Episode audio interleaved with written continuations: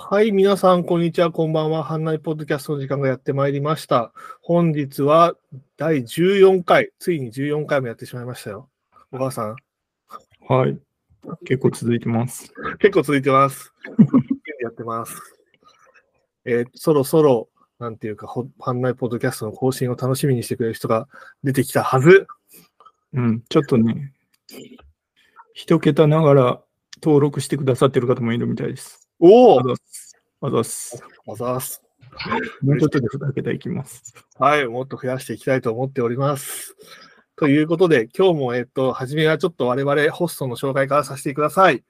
えっと、まず今、話しています。私が海鮮高之と申します。えっと、東京でデータ分析関係の仕事をやっています。最近、ここさい、ついこの間か、から、あの、新しい、えっと、職場で働き始めていて、まあ、わちゃわちゃしたりとかしてるんですけども、まあ、どうでしょうね。どうなることやら、不安もあり、楽しみでもあり、なんか、なんとかやっておりますって感じです。よろしくお願いします。よろしくお願いします。じゃあ僕、小川と申します。えっ、と、京都でデータ分析の会社をやっていて、まあいろいろやってます。最近は、鬼越トマホークの YouTube ばっかり見て、ちょっと毒づいています。よろしくお願いします。そうなんだ。じゃあ次、えー今日から西田さんにも運営に運営に入っていただいたので、西田さんも自己紹介よろしくお願いします。はい。自分は西田と申します。東京でバイオのデータ分析をやっております。よろしくお願いします。よろしくお願いします。お願いします。ということで、えっ、と、本日はゲストがいらっしゃる回になっておりまして、えっ、とですね、ゲストをもうちょっとしたら紹介しようと思ってるんですけども、まあ実は私とゲストの方の、まあ、関係性っていうのは、私が、えっ、とね、何年に広島にいたんだっけ ?2017 年ぐらいから2021年の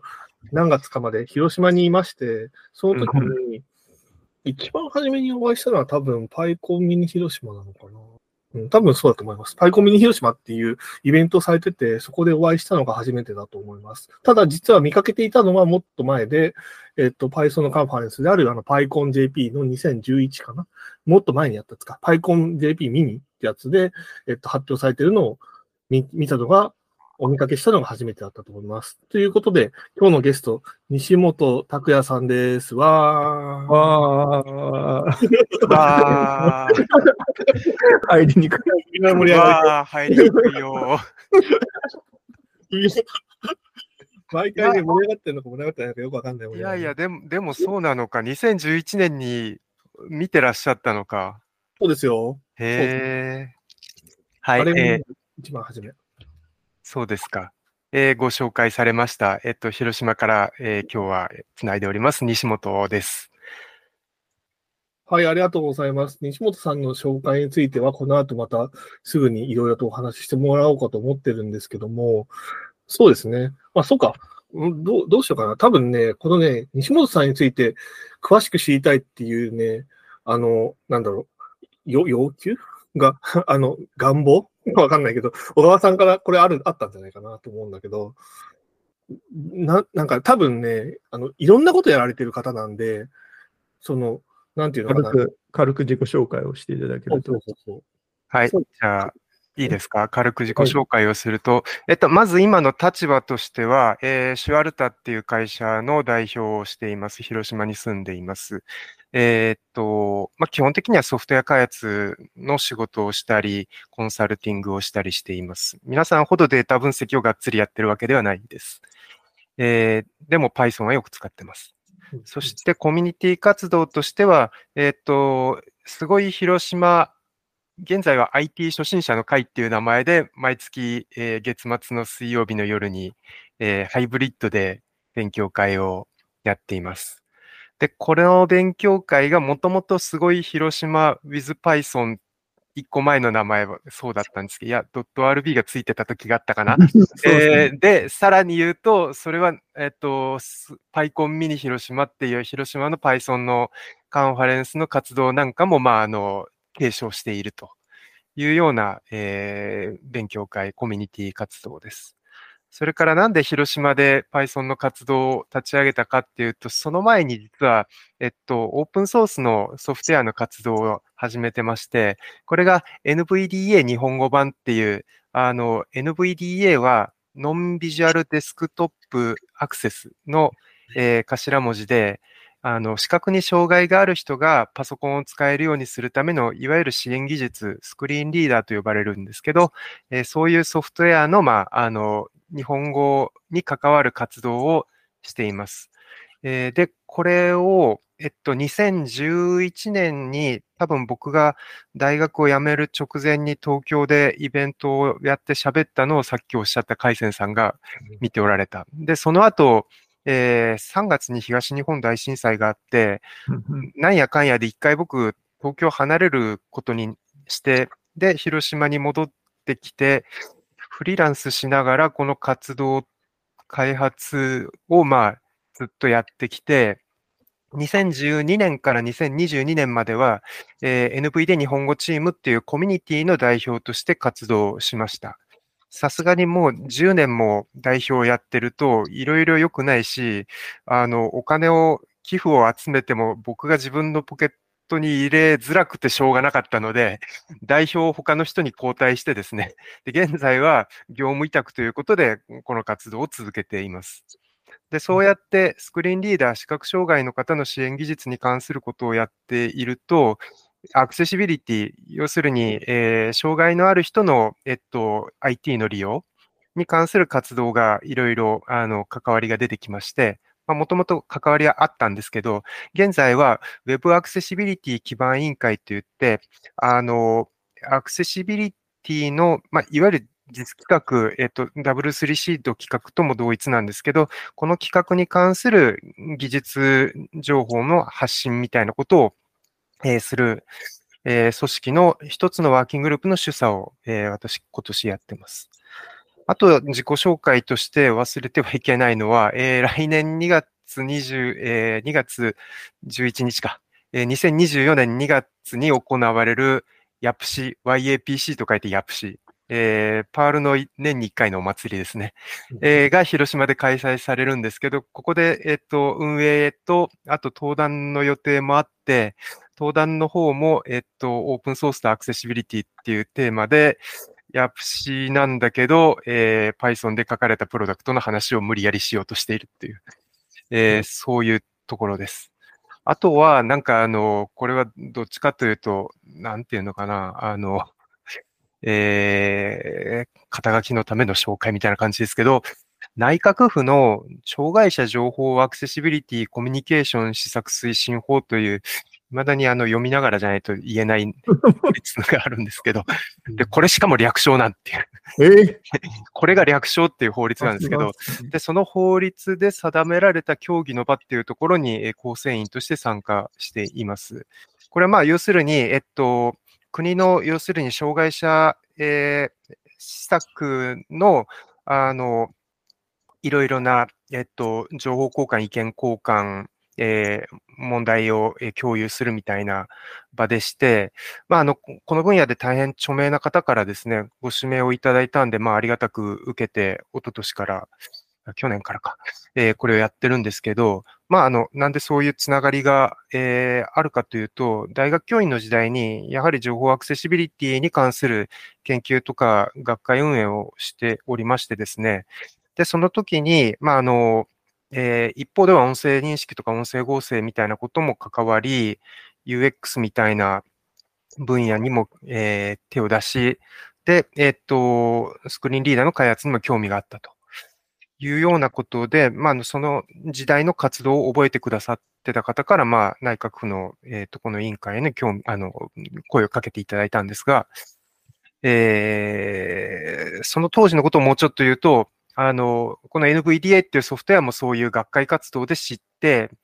で、その NVD が Python で開発されていて、これいろいろ日本語でちゃんと動くように手を入れないといけないっていう活動に、えー、誘われて顔を出していた時から、あの、寺田さん、PyConJP の、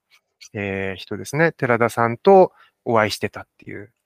そういう状況もあって、この活動を、えー、っと、なんですかね、僕2011年に博士論文、えー仕事しながらやっと終わらせたんですけど、なんかこれで研究者生活本番が始まるっていうよりも、なんかもう違うことをやりたくて、うずうずしてたというか、もうあの研究者向いてないと思ったみたいな何かだったので、まあ、あの、そうやって、えーまあ、次のなんか、あの、無謀人生を、えー歩んだっていう、そういう感じでございます。自己紹介になってますか、これ？なってます。やってます。なってますやってます。すごい多彩だっていうのと、研究者からこう変わられたみたいな部分があるんだなっていうのと、うんまああといろいろコミュニティの運営もいろいろされてるはい。という感じですよね。すごい多彩ですよね、西本さん。うんうん本当になんかいろんなことをやられてるなっていう。うん。まあでも中心にあるのは何でしょうね。なんていうか、NVDA の活動のような気も、にも見えてるんですけど。そうですね。やっぱりこれ僕、あの、やらせてもらった、僕が好き勝手に握らせてもらったので、責任持ってやっぱりこれは、あの、ちゃんと続けなきゃみたいな何かで、うん、逆に言うと NVA の活動をしながらできる何かっていう選択肢でずっと今まで、まあ特にこの10年ちょっとはやってきてる感じですよね。うん。うんなるほど。確かあれですよね。あの、西本さんって、大学での研究もその音声認識のような、確か研究されてたと私は記憶してるんですけど。そんなに、そんなにバリバリ、それこそウィスパーにつながるような何かのずっともう、あの、なんだろう、祖先のような技術で、当時だからそうやってニューラルネットのね、あの技術に置き換わるなんてことは想像もできなかった部分もある反面、逆に言うと例えば音声合成ってある意味20年、30年前からできることはできるんだけど、このクオリティで使い道は何かあるのかって模索をされていた時代で、あの30年前の音声合成って、それこそ使う人が、目の不自由な人がなんかキラーアプリを作るんじゃないかみたいな時代があってうん、今そのキラーアプリ模索状態がとても僕から見ると生成 AI の現在に似てる感じもあります。なるほど、なるほど、なるほど。私なんかはちょっと気になるのは、うん。そもそもやっぱり音声認識とかに興味を持たれたきっかけってあるんですか？おー、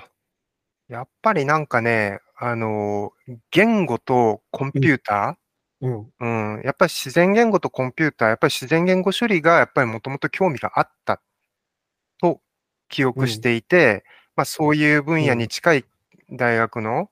やっぱり研究室に行って、うん、なんかあとは、なんかズブズブと。うんうん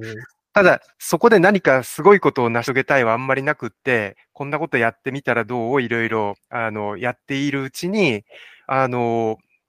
この話すると長くなるけど、あの、うん。こういうことが、要するに音声認識とか音声合成、僕は音声対話ってその両方を組み合わせて何かを、あの、いろいろ研究することが多かったんですけど、そういうことができるんだったら、目の不自由な人のパソコン利用についてちょっと手伝ってもらえませんかという話が、実は僕、京都の大学で一時期助手をしていて、その時期に、あの、そういう活動をしている人から、あの、声がかかって、で、まあ、どうしようかなと思っていた時にですね、僕で、その時ちょうどね、母がね、あの、えっと、病気で、あの、なんだろう、まあ、99年の秋か、えっとね、あの、母が亡くなったんですけどね、亡くなった母のね、あの、お通夜の時にね、あの、母の朗読サークルの、なんか仲間だったっていう人がね、あの、挨拶に来られてね、で、うちの母ちゃん、朗読サークルやってたのって知って、それが、要するに、目が不自由な人のために、なんか、カセットテープ、朗読のカセットテープを作る活動だった。へえ。で、それを、それを知ったときにね、えちょっと待って、お袋がそんなことやってたのは、何か、あの、これは逃れられないやつだっって思って、うんそれで、あの、京都に戻って、すいません、この間の視覚障害者のパソコンなんとかやりますって言って、視覚障害者のための、えーなんかあの、僕その時作ってないタイピング練習ソフトだったんですけどね。うんうん。だからそうやって、なんかやっぱり、この分野に特化した使い方っていうところに、まあ、思い入れができた。うん。っうんていう感じです。それはめちゃくちゃ大きなきっかけですよね。いああ、なるほど。なるほどね。いややっぱり研究するとか、まあ、あるいは、うんなんだろうな、深く学ぶとき、学ぼうと思うのって、やっぱりなんか、動機が結構、やっぱり、おのおの大きな動機ってあると思うんですよ。それでなんていうか、やっぱり今の西本さんのお話聞いてて、あ、なるほどな、とかってすごい納得しました。あ確かにそうですね。あの、お母様が、なんていうか、そういう活動されててっていうのを、ね、あ、なんか知ってっていうきっかけは、それは、ももし私だった場合、すごく大きなきっかけになるだろうなって思いますね。うーん、なるほど、なるほど、なるほど。そうなんですね。うんうんうんうん。なるほどですね。なんか、そうですね。うん。あ、なんかテンション下げたね。いや、いやいや、全然下がってないです。全然下がってないです。ありがとうございます。大丈夫大丈夫です。大丈夫です。大丈夫です。なんか僕も一個質問していいですか？はい。なんか研究者になならずに、なんか普通の、普通の道っていうか、こううん。働く方にうん。行かれたんで、なんかあったんですか？なんかさっきは研究者向いてないっておっしゃってましたけど。ああ、それはね、あの、うん。単純にやっぱり僕、物作ったりとか、あの、はい。はいやっぱりそういう、なんだろう、えっと、プロダクトとか UX のアイデアはい。考えるのは、なんか好きだったんだけど、あの、論文書いて査読通すのが苦手だったんですよ。うーん。で、いろんな人に教えてもらったりして、はい。分かったんだけど、分かってしまうと逆につまんなくなった。なるほど。うん逆にもう、じゃあ作った方がいいやみたいな感じになったっていうことなんですか、うん、っていうのと、うん、一つはやっぱり、本当に2010年、11年頃って、はい。オープンソースとかクラウドとか、やっぱり新しいものが、その Python のスクリーンリーダーもそうですけどね、うん。新しいものどんどん出てきて、あの、じゃあ、あの、えっと、そういうところに就職するのかっていうとしなかったんだけど、うんなんなんかやっぱり、あの、なんだろう、今まで、なんかここに行かないとこれができないっていうのがまた変わってくると思った？なるほど。うん、それはありますね。まあ、じゃあできたかっていうとあんまりできてないけど。うごめいてるところに入っていった方が楽しいんじゃないかみたいな。あまあた、楽しそうな感じはした。うんそうです。はい。ななるほど。へえいや、ここら辺の話って、西田さんまさになんかすごい興味があるというか、西田さんすごく関わられてる感じがするんですけど、なんかどどう思われます？ああの、すごくわかるというか、ははいい。はい。わかりますっていう感じです。で、そのわかるっていうこととはちょっと変わるんですけど、その NVDA というのは海外発のソフトなんですよね。あ、そうですね。で、それを日本でも広めたいと思われたみたいな感じなんですよね。うんまあ、僕自身は実は広めたいと思った最初の人間ではないんだけど、僕はその広めるという活動に共感できたと同時に、その Python で書かれていて、例えば日本語の音声エンジンを組み込むことが僕ならできそうだっていう、そういう感じだったっていう。だから、やれるの僕しかいない的な雰囲気をはい僕なりに感じたっていう。なるほど。うん。で、その NVDA は先ほど西本さんがおっしゃられてた2011年頃からのそのオープンソースの盛り上がりみたいなのに合わせてどんどん拡大していったんでしょうか、その後。そうですね。あの、海外では、えっと、それこそ、えっと、1000ドルぐらいするスクリーンリーダーが主流の時代に、うんあの、それと、あの、同じ使い勝手、あの、匹敵する性能を持つものが、オープンソースで無料で、あの、手に入るということで、大変注目されて、まあ、あの、かなり広く使われるようになったんですね。で、そうは言っても、そういう視覚障害の当事者の人って、スクリーンリーダーって実は、あの、自治体の、えっと、女性事業を使うと、あの、自己負担、あの、なしで手に入れられる方も多いわけで、実は日本ではそういう方法で別のスクリーンリーダーがかなり広まっていて、あの、それとは全然使い勝手の違う NVDA は、まあ、それほど、あの、普及しそうになかったっていうか、普及、あの、しないと思われていたわけです。うん。なるほど。なので、そこは、だから、私たちもその単に、えっと、プロダクトを良くしていくだけではなくって、あの、いろいろな形で広める活動もしないといけないっていうことで、それで、コミュニティ運営みたいな感じで、なんか、大きいイベントやったり、あの、ミートアップ的なことをやったり、あの、なんか、教材作ったり、なんかいろんなことを、まあ、トライしたわけですよね。で、まあ、現在それがじゃあどうなってきたかっていうと、まあ、あの、日本で2番目に使われているスクリーンリーダーにはなっているというのが、まあ、いくつかの調査では言われていること。まあ、Windows のパソコンにおいてはですけど。うん。で、えっと、で、日本で一番使われているスクリーンリーダーが、何か新しい技術に対応できてないときには、まあ、あの、切り替えて使うのが NVDA みたいな状況に日本でもやっとなってくれてる。と同時に、その新しい Web 標準に対応した、えっと、サービスを作りたい、その SARS の事業者の方が NVDA アクセシビリティチェックをするっていうことを割と積極的にしてくださるようになってる。というのが、あの、10年以上かけて、まあ今、まあ現状としてなったところですね。なるほど、すごいですね。っていうのが、2011年とかってまだ今ほどはそのコミュニティとか組織をこういうふうに運営していこうみたいな形がなかったんじゃないかと思うので、うん、こう大変だったんじゃないかなと思って。メーリングリストとかのやり取りとかだったんですかね、やっぱり。そうですね。やっぱり、あの、なかなか今、割とコミュニティって、それこそスラックとかディスコードとか、あの、チャットツール的なもので運営されているものも多いんですけど、あの、やっぱ新しいそういうサービスって、アクセシビリティ的にどんな人でも使える状況になってないことが多くって、メーリングリスト中心でコミュニティが回ってることが多いのが、視覚障害の方の、やっぱり、あの、集団、グループなんですよね。やっぱそこを、まあ、あの、まあ、ちゃんと運営しつつ、うん、あの、スカイプミーティングやったり、 face to face で集まったり、うん、あの、いろいろなことをしてきたっていう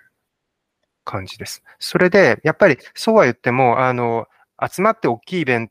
トで、なんか熱気感じてもらったり、なんかそこで、あの、なんていうんですかね、あの、仲間を巻き込んだりとか、やっぱりそういうことは、僕もやっぱりその、大学辞める直前にさっきの PyCon ミニもそうだし、オープンソースカンファレンスなんかでも紹介した、あの、ね、あの、喋らせてもらう場があったりして、やっぱりそういう場にちょっとずつあの、関わるようになっていたので、あの、私たちもやっぱりカンファレンスがやりたいと。いうことで、実は最初にやった NVDA のカンファレンスが、あの、2012年の PyConJP の共催イベントだったんですよ。うんそこに向けて実は一番最初は動いたんですよね。あの、日本、日本でその NVDA ってスクリーンリーダーを知ってもらって、こんな人がこんな風に頑張ろうとしてます。あの、今からこうなります。あの、みたいなことを、あるいはその、もっとこうなってほしいっていう意見を言いに来てくださいっていう場を、PyConJP で作ろうとしたっていうのが2012年だったんですよ。なるほど。よくわかります。で、あの、オーストラリアのその全盲のエンジニアが2人で作り始めたソフトで、拠点オーストラリアなんですよね。それで、オーストラリアのそのエンジニアのマイケル・カランさんっていう、えっと、まあ、あの、2人のうちの1人を日本に、その、PyConJP2012 に合わせて日本に呼ぶっていうのが、僕が最初にやろうとして頑張ったこと。で、いろんな人にあの支援してもらったり、もちろん PyConJP にもいろいろサポートしてもらって、で、あの、実際にちゃんとミックさんに日本に来てもらって、えー、オンラインイベントやって、あ、ごめんなさい、えっと、あの、オフラインでイベントをやって、えっと、その時はどうしたんだったかな。えっと、スプリントの名前を借りて、それこそ本当にアンカンワレンス的なことも次の日にもやって、一生懸命だから、あの、だから、こういう形で NVDA って、あの、今からやっていきますよ。ちゃんとうまく伝えないと、その、日本で広まってるスクリーンリーダーとできるだけ同じ使い勝手同じものにしてくださいで終わって、ただ、えっと、お金を払うソフトの、えっと、無料コピーソフトを、あの、なんだろう、期待されてしまうわけですよ。そう、そうじゃないんだと。あの、世界的にはこういう使い勝手でこういう性能のものが広まろうとしているので、皆さんもそこに歩み寄ってほしいところはあるし、逆に日本で使われるスクリーンリーダーはどうなっていけないっていうところが、あの、歩み寄れることは僕らが歩み寄るみたいな、なんかそこのやっぱり、あの、なんですかね、あの、えっ、と、すり合わせの場を作りたかったって、それをやったんですよね。なるほど。なるほど。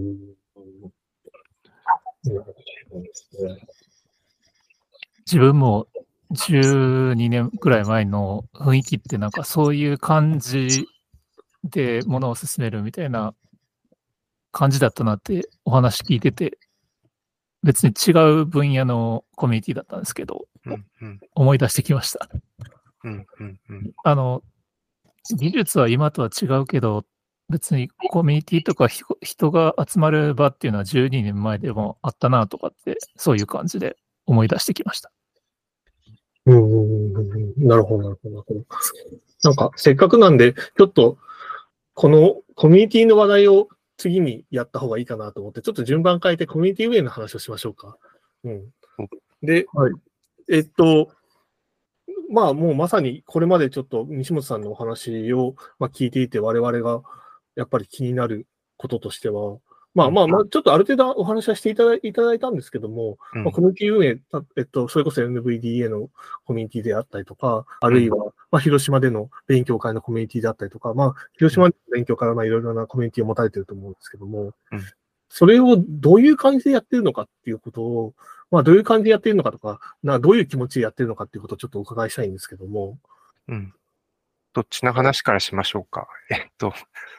どん、どうしましょう？一旦広島の話しましょうか？そうですね。広島の話をしていただきました。うん、えっと、最初に自己紹介で言った IT 初心者の会っていうのは、あの、まあ、さっきちらっと Python と Ruby と両方扱い始めたって話をしたんだけど、なんか、あの、結構えっと、Python 勉強会をしていても、なんか、みんないろんな話をしたがるわけですよね。で、それも、それもそうだし、なんか、なんていうのかな。あんまり僕もなんかあの、えっ、ー、と、縛っててもしょうがないし、Python ばっかり、あの、今後ずっとなんかみんなの興味の中心だとは思ってないので、どっかでなんか名前を変えるというか、リブランディングしたいなと思ってたんですけど、ふっとやっぱり原点に戻った時に、この毎月の勉強会の出発点が Python ブートキャンプ、あの、これも PyConJP アソシエーションの活動ですけど、要するに、えっと、Python の初心者向き勉強会を、えっと、東京、えっと、から講師を派遣して全国でやるっていう、あれの第1回が広島で会った時に、そこでちょっと今まで出会わなかった人と出会えたので、あの、ちゃんとそこでつながりを、あの、作り続けたいということで、じゃあ、毎月勉強会をやりましょうという、それが、あの、出発点だったので、ここですごい広島 WithPython を、あの、リブランドするときに、プログラミング言語のブランディングじゃなくて、あの、そういう、あの、初心者が安心して参加できる場なんだっていうブランディングにしたらどうかっていう、うんまあ、そういう発想で、あの、初心者の会にしたんだけど、ちょっと初心者の会だとぶっきらぼうすぎると、チャット GPT に言われたので、うん IT 初心者の会に。なるほどうん。でうん、まあ実際に、あの、やっぱり勉強会って続けてると、だんだんいつもの人ばっかりになるじゃないですか。で、いつもの人ばっかりになると、あの、気持ちもだんだん、あの、なんですかね、新鮮味がなくなってくるし、あの、人もだんだん足りなくなってくるし、しかもみんなどんどん高齢化するし、いろいろ、いろいろ良くない。で、初心者の人に来てほしい、来てもらえるようにするっていうのは、やっぱりそういうコミュニティ活性化の一つの、やっぱり重要な、あの、うん。なんですかね、えっと、テーマだと思っていて、で、えー初心者の人にちゃんと来てもらって、えー安心して参加してもらえて、ちょっとそこで、あの、えっと、なんですかね、あの、ちょっと経験者の人が、あの、偉そうなことを言ったら、いやいや、ちょっと初心者の人にちゃんと歩み寄って、あの、わかんないことを教えてあげようとか、あの、ね、サポートしてあげようっていうふうに、あの、みんなに配慮してもらえる。うんうんで、だんだんその話題とか伝え方も、あ、そうか、初心者の会だからこういうふうに言わないとダメですとか、初心者の会だからこういう内容にしましょうかとか、だんだんみんな歩み寄ってくれるようになる。うんちょちょっとなんかその縛りがあった方が、その勉強会がちょっとあの、活性化するっていうか、みんな工夫してくれるようになるなっていうのが、僕が何ヶ月かこのタイトルに変えてやってての感想なんですね。それは僕が期待した変化で良かったなと思っています。うんで、一方で、あの、運営する立場から、ちょ、ちょ、ちょ、今の話多分初心者分かってないので補足するけど、みたいに入れたりしてます。うんなるほど、なるほど。で、実際に初め、なんかそういう、あの、名前の勉強会になったんで初めて来ましたみたいな人がちょこちょこいいらっしゃるんだけど、でもいらっしゃる人が、いや、でも、今時は初心者って言っても、ノーコード、ローコードで DX やってましたみたいな人がプログラミングをやりたくてきましたっつってて、あ結構抱えてる問題は僕から見ると面白い問題だったり、あるいはなんか初心者なんだけど、えっと、オープン AI のホニャララでホニャララをしますみたいな、なんか、いきなりやっちゃいますよみたいな人もいらっしゃったりして、いやー、やっぱこれはなんか、面白くなったなと思ってます。うん。うん。うん。うん。なるほど、なるほど。まあ、そうですね。まあ、実はハンナリプログラミングもね、もともとハンナリ Python っていう名前でやってたんですけど、ハンナリプログラミングにリブラリブランディングしたわけですけども、ええ、ええ。この気持ちは小川さん、どういう気持ちだったんですか？そうですね。なんか西本さんと同じで、あの、まあ、それだけ Python だけに関わっ、まあ、Python だけにこだわってても仕方がない部分と、なんか、データ分析とかっていう文脈がもともと残っ 強かったので、そこを、まあ、消したかったみたいなところがあるのかなと思います。僕は、やれることの幅を広げたかったという感じですね。で、もともとはんなりは初心者フォーカスで始まっているっていうか、僕自体が初心者みたいなもんなので、まあ、なんかそこは変わらず、初心者に優しい会っていうので、うん、っていうので、ちょっと似てるかなと思いつつ聞いていました。でも、うん。一方で、なんかハイブリッドでやられているっていうのがすごいなと思っていて、はいはいはい。そのあたり、なんか工夫とかみたいなんてあるんですか？えっと、まあ、経緯を言うと、うんあの、コロナ禍で何年かずっとフルリモートで、うん。すごい広島 with Python をやっていて、結構、あの、まあ、小川さんも時々いらっしゃいますけど、県外の方に来て、あの、参加してくださるようになって、あの、オフラインに戻すんでさようならも僕はなんかしたくなかったんですね。うん。それで、やっぱり、あの、環境っていうか、機材っていうか、うん特に音響の問題すごく難しいのでね。ちょっとやれるかなと思ったんだけど、まあ、あの、たまたま、えっと、今回、今回、あの、現在使っているサイボーズ広島オフィスさんお、あの、割といい、あの、なんだろう、カンファレンス設備があの部屋にはあって、ええただ、あの、こっちが、えっと、ズームではうまくい、なんかその機材を使いこなせなかったので、あの、あれなんです。えっと、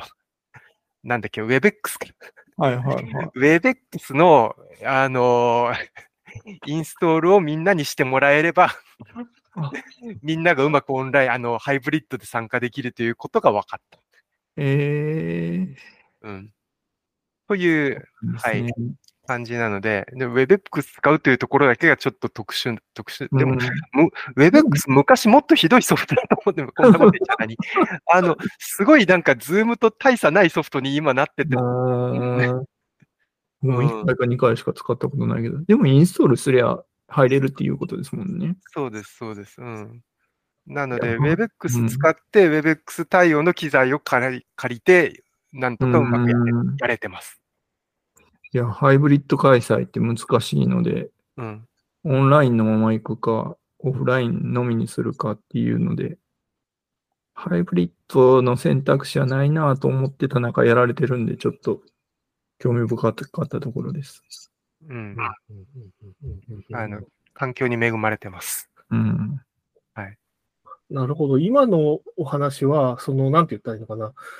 コミュニティ活動をやるための、なんていうか、まあ、場所だったりとか、まあ、なんていうか、ツールだったりとかっていう話だったと思うんですけども、うん一方で、コミュニティ活動をやるためには、その、もちろん一人でもできるかもしれないですけど、うん僕あの、西本さんは一人でやってるわけではないじゃないですか。あの、まあ、これは無人さんのことを例えば言ってるんですけども、はいはい。その、どういう形で、その人と、人、人というか、チームというか、メンバーとしてはどんな感じで裏では、その、コミュニティ活動をやられていることが多いんですか？えっ、と、あの、やっぱり、でもこれは、すごい広島だったり、うんあの、パイコンミニだったりとか、やっぱりいろいろ一緒に運営したことがある人たちとのつながりで、あの、できていることが多いです。あ、の、すごい広島はもともと、まあ、あの、僕は、まあ、参加者でしかなかったんだけど、あの、とにかく、毎週水曜日に何かやるっていう、で、しかも割といろんな、あの、コラボをやってるっていう中で、あの、実は Python の勉強会を定期的にやりたいんだけど、あの、つ月に一回すごい広島の、あの、場所っていうか、あの、えっと、開催を貸してもらうというか、相乗りさせてもらえないかで、もともと最初に、あの、共催っていうか、相乗りから、コラボから始まってるわけですよね。りで、で、そうすると、まあ、あの、少なくとも、えっと、場の、まあ、あの、場を作ることに関しては、一人でやらなくて済む。うん。で、うんそうでないと、やっぱり、どうしても続けるの大変ですよね。あの、だから、やっぱりどうやって、あの、な細く長く続けていくか。うん。うん。うんその中で、あの、信頼できる人との出会いつながりでやってきたっていうことが大きいと思いますね。うんうんうんうんうんここでちょっと質問なんですけど、そういう、なんか、イベントごとに、イベントごとにっていうか、そういう共催する人と定期的に話したりってされてるんですか？定期的に話す場がむしろそれがすごい広島なんじゃないかな。ああ、なるほど、なるほど。うん。それで集まって話すみたいな。まあもちろんそれ以外のところでもよく会う人たちもいる,、いるんですけど、やはり一つはすごい広島そのものが定期的に、あの、私がつながりを持つ人との話し合いの場、顔合わせの場になってる。だから自分が主催の場がずっと細く長く続いていることでそういう人と縁が途切れずに、まあ住んでいるっていうのは大きいですね。うーん、その時にちょいちょいイベントについて話したりして、うん。なんかこうアイデアが出たりみたいな。あとは、まあ、その、その場の運営に関する、それこそうんスラックとかそういう、あの、チャットグループがいくつかあって、その中で、まあ、あの、西本さん、今度こういうコラボしませんかとか、うーん今度、今度、 YAPC の運営やってくれませんかとか、そういうのがあ入るわけですよね。ーなるほど。うん。そうか、そういうつながりでヤプシーのあれもやられることになったみたいな。そうですね。ヤプシを広島に呼んでくれた人も、もともと、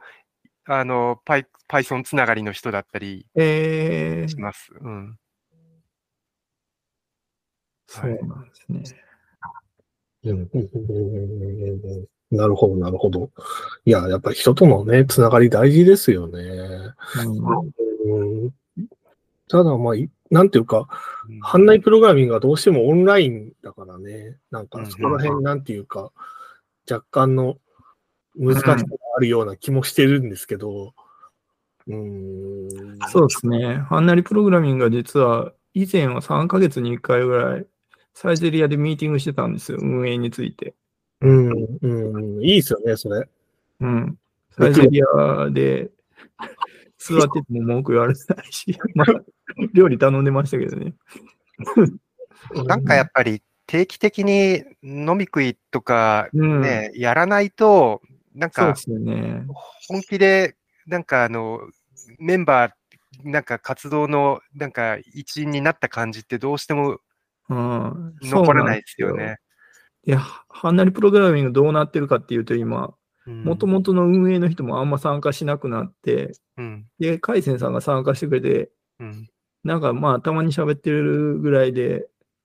まあ、ほぼ僕とカイセンさんが一人ずつでやっているみたいな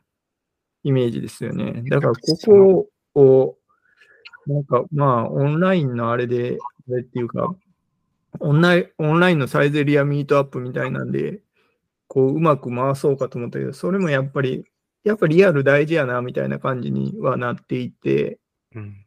うん、そこをどうするかっていうのは非常に、うん、課題ではあるかなと思っているところです。うんいや、リモート難しいですよね。リモートの難しさというか、まあな、モチベーションがないのかな、コミュニティ運営とかっていうのが一方であって、うん。僕とかなんかうん。やってるのはなんでかよくわかんないんですけど、うんまあ勝手に続くんですよね。で、なんか月1回やったらええやんぐらいで。うん。うん。まあ、他の運営の人が離れていくっていうのは何なのかとか、コミュニティ運営、やっぱりメリットがあるのか、うん。使命感があるのか、やっぱりうん何かそういう、やるぞやらなきゃっていう気持ちと、でもうん辛いやりたくない、あれが嫌みたいなネガティブの、やっぱりこのうん駆け引きですよね。うん、めんどくさいとか、うん。僕まあなんか、うん。単純に忙しいみたいに去っていく人もいっぱいいらっしゃるわけだし。うんそうですね。うん。だからその辺、なんかね、一時期ちょっとメリットっていうか、使命感みたいなのを作れるかなと思って、こう、うん。あんなりプログラムに投げ銭してもらえるんですけど、あはいはい。それをどっかに寄付するみたいなのをモチベーションにしようかと思ったんですけど、それはいまいちモチベーションにならないのかなとかっていうのもうんあって、まあなんか難しいなっていうのが 今。うん、で、うん、でもここに書かれているように仲間大事っていうのはそうなんで、うん。なんか逆になんか他の人にちゃんと仕事を振るとかっていうふうにしようかなとかっていうのは思っていたりします。っていうのがなんか、まあほぼ僕一人でダーッとやってしまったりするんで、あの、器用な人、なかなかそうやって人にうん一つにそうなんですよね。頼れないっていう、うん。僕もそれに近いことはああるので、うんうんいや、仕事もそうなんですけど、結局うまく仕事を作って人に渡すっていうことができないとうまく巻き込めない。仕事の場合は逆で、なんか、あの、お給料払って何もやってない状態になるんで、こっちがだんだん腹立ってくるっていう、はいはいはい。なるじゃないですか？なんでこいつおんねんみたいな。とかっていうので、なんかね。でもまあ仕事も一人でやってると、あんま拡大できないので、なんかそれをうまく投げる方法っていうのをコミュニティでも会社でもやらんといかんなと思っていたり。だいぶだいぶ同じ問題意識ありますね。うん。いや、なんかちょっとこなせるっていうのは問題、問題ではないんですけど、もっとなんか拡大するためになんかそれを、その能力を使って、うん。今あるものはうまく砕いて仕事として分けるっていうようなことができるといいのかなって最近思っていたりするところです。うんうん。なるほど、なるほど。そう。なんでコミュニティも、離れるプログラミングもちょっとやることとかを変えて、うん。そういうふうに持っていけるようにしようかなと考えているところです。人の頼り方として、ちょっとうん僕も今、いろいろ考えてみたんですけど、はい。明らかに自分の苦手分野は、うん素直に人に頼ろうになりますよね。うん。だから、まず明らかに自分が苦手なんだけど、誰かがやらなきゃいけないが、目の前に発生するかどうか。うん。うん。あの、例えば、カンファレンスでも、えっと、ウェブデザイン作るみたいになると、僕はなんかもう自分がやってもダメなんで、みたいになるし、なるほどうん。あの、別のことも多分、いくつか多分そういうのはあって、人に頼って、もううん。回すしかない。まあ、例えば会場確保するみたいなのもそうだし、うん。うん。多分やっぱりいくつかそういう、なんか自分はできなくて当たり前を作ることが、なんか、ある意味、あの、うん自分がやることを諦める きっかけですね。確かに。うん なるほど、なるほど、なるほど、なるほど。なるほどですね。いや、うん、でも、なんか、なんだろうな。まあ、さっき、ちょっと、ちょっと話は戻っちゃいますけど、その、コミュニティを続けるには、うん。何か、なんて言ったのかな、意思なりが必要だっていうふうにおっしゃってましたけども、うんうん。なんか私から見ると、なんていうか、西本さんは何かコミュニティを、その、なんだろうな、うん。コミュニティ活動をすることに、うん。あの、こそのコミットすることに、なんていうか、まあ、ある種の、まあ、かまあ、覚悟っていうか、うん意志をやっぱり強く持ってらっしゃるように見えるんですけども、うん。なるほど。うん。と、それは、いや、何か理由ってあるんですか？うーん。まあ、多分、あの、割と好きなんでしょうね、僕はね。うんうんうんうん。うなんるほど、なるほど、なるほど。あの、割と僕自身が好きなのと、割と僕、あの、巻き込まれて調子に乗る人だと、自分はうん思っていて、うん結構やっぱり、あの、人に、ま、巻き込まれることが多いんですよね。あの、最近も実は、あのうん、町内会の役員に巻き込まれて、しょうがないなって言いながら、あの、町町民運動会の世話役をして、なんかバタバタスタッフで駆け回ったりとか、うんお,、お祭りでなぜか衣装着て笛吹いたりとか、あ、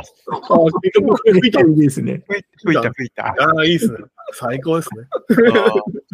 なんなんかね、うん、巻き込まれるんだけど、これもやっぱり、例えば、あの、コロナ禍でお祭りが3年だか4年できなかった子供たちのためだとか、やっぱりいろいろ、あの、意義はちゃんと理解できるし、じゃあなんかやれることをやろうかってあるわけじゃないですか。うん。うん。で、あとはそれを楽しめるかとか、与えられた機会で自分が学びを何か得るかみたいな、うん。多分そういうところだと思うんですよ。なるほどな。いや、なんかでも共感できます。私も巻き込まれたいなと思ったので、ちょっと小川さんに巻き巻き込まれてる。なんか、あんなで面白いじゃんとかって思って、うんせっかくだったらじゃあ、まあ、なんか主体的に巻き込まれた方がきっと面白いだろうなと思って、それでなんか運営に関わってるんですけど、うんいや、やっぱ面白いですしね。まあ、そうそう、巻き込まれるのってでも人生によってでも大事だと思うんですよね。うん。いや、そうですよね。結局、巻き込まれることによって今まで起こってこなかったことが起こるとか、うん。なんかこう、町内会とかでも昔はいらんやろと思ってたけど、今なんかめっちゃいいもんやなと思って、コミュニティとか、地域コミュニティとかっていうのもそう。大事やなっていいう。意外に IT コミュニティと状況同じなんだ。うん、そうですよね。唯一違うのは僕が若手っていうぐらい。確かに。もうすごい高齢ですもんね。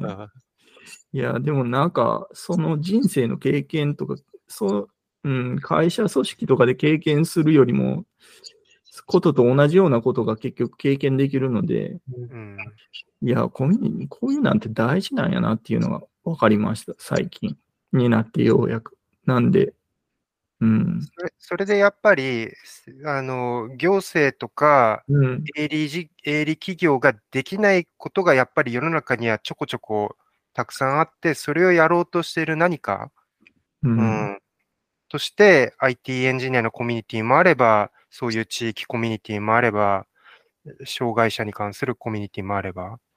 うん、だからそこはやっぱり何か、あの、問題を解決したい、何かやっぱり課題に、あの、社会的課題の解決っていうことがあって、で、僕はなんとなくその、コミュニティって最後は、なんか結局そういう、あの、課題解決みたいな感じで、あの、役に立ちたい。あの、なんか運営、自分が運営するものに関してもそういう方向性をちゃんと持ちたい。うん。うんうんうんうんうんうんいやその倫理に関してもそう。う。うんん。面白いですよね。うんで、僕が最近、最近っていうか、ちょっと前から言ってる本なんですけど、それで、えーラジャンっていう世界銀行とかインド連銀の総裁やった人とかなんですけど、その、地域のコミュニティが弱体化しているっていう課題を世界中で起こってるっていうふうに言ってるんですね。うん。で、なんか最近、そういうのを営利的に解決しようみたいな、営利的っていうか、まあ、なんか、最近日本でよく言われてるのは、スタートアップで社会課題を解決してみたいなことが多く言われるんですけど、一方ではいベンチャーキャピタルな人とかと話すと、うんそういうとこって営利的に稼ぐの難しいから、結局無理だよねっていう結論に陥るみたいな。いやー、結構僕、スタートアップの仕うん事いくつか手伝ってるけど、その辺でいろいろもがいてる、みんな。うん。だからなんか僕、今思ってるのが、その、コミュニティと営利的なことは分けないといけないんじゃないかなとは思ってるんですよね。うん。営利的に稼ぐ活動は稼ぐ活動として切り出していいと思うけど、なんかコミュニティがなんかあんま営利に走ると今度不公平、不公平じゃないな。うん。なんかうまくいかない気がするんですよね。うん。うん。なんでなんか、うん。資金的にそこになんか寄付するとかみたいな形が最終的には落ち着くんじゃないかなと思っていて、なんか、言ったら、プログラミングコミュニティも、えースポンサーの、スポンサーからお金もらってみたいな形に落ち着いてる感はあるんですけど、うん。なんかそういううまい設計とかが必要なのかなと。うん。なんかあまり社会課題で営利的にやろうやろうとしても、なんか苦しいだけな気はしている。あの、そもそも、えっと、NPO が営利事業をやっちゃいけないわけではないので、うんそうですよね。あの、営利か非営利かっていう意味で言うと、まあ、うん。あの、なんですかね、えあの、ビジネスはやっていいと思うんですけど、うん。あの、やっぱりスタートアップって、その、うん。やっぱりグロースすることが目的みたいなところ、どうしてもあるので、じゃあ、あの、社会課題の解決とグロースは両立するのかって言われたときに、まあ。僕が自分のコミュニティと自分のビジネスを、あのいや、これグロースするように回すの無理だわっていうふうにはずっと思ってます。うん、そうですね。なんで、なんかめちゃくちゃなことを今言いすぎてる感と、いやいやいや、で、うん、となんかね、あのーこれ収録日にまさに今日起きているオープン AI のお家騒動、よく報道されている、今うん報道を見ていると、結局オープン AI 出自は非営利組織なので、それが、アルトバンが 営利事業を拡大しないと、この事業は結局ちゃんと回せないっていう方向性に舵を切ったことに関して、なんか、ボードが、なんかあの、異論を挟んでみたいな何かを言ってて、あやっぱなんか人事じゃないなと思いながら実はあれを見てます。うん。確かに。あ、書いてある。うんうんうんうんうんうん。そうですね。まあ、まあ、まあ、とということはっていう言葉が正しいかどうかはわかんないですけど、まあ、ちょっと先ほどちょっと、日本さんの口か、おえっと、からもうん、えっと、お話しいただいたと思うんですけども、うんそうすると、その、西本さんの、その、コミュニティ活動における、その、最終的な目標っていうのは、その社会課題の解決っていうことになるんですか？あの、本当は僕もお金儲けをしたい野心はあって、うん。10 10年前に大学辞めた直後ぐらいはもっとなんかやれるだろうと思ってたんですけど、うん。結局やっぱり、あの、スクリーンリーダーなんとかするっていう、やっぱこの、まあ、今やっとなってくれた状況を、まあ、あの、目指すために、やっぱだいぶ労力を使ってしまい、まあ、僕ももはや、あの、そんなに次の人生たくさん時間ないので、まあ、もう社会的な課題の解決っていうのをライフワークにしとくぐらいが自分の落としどころかなと思っています。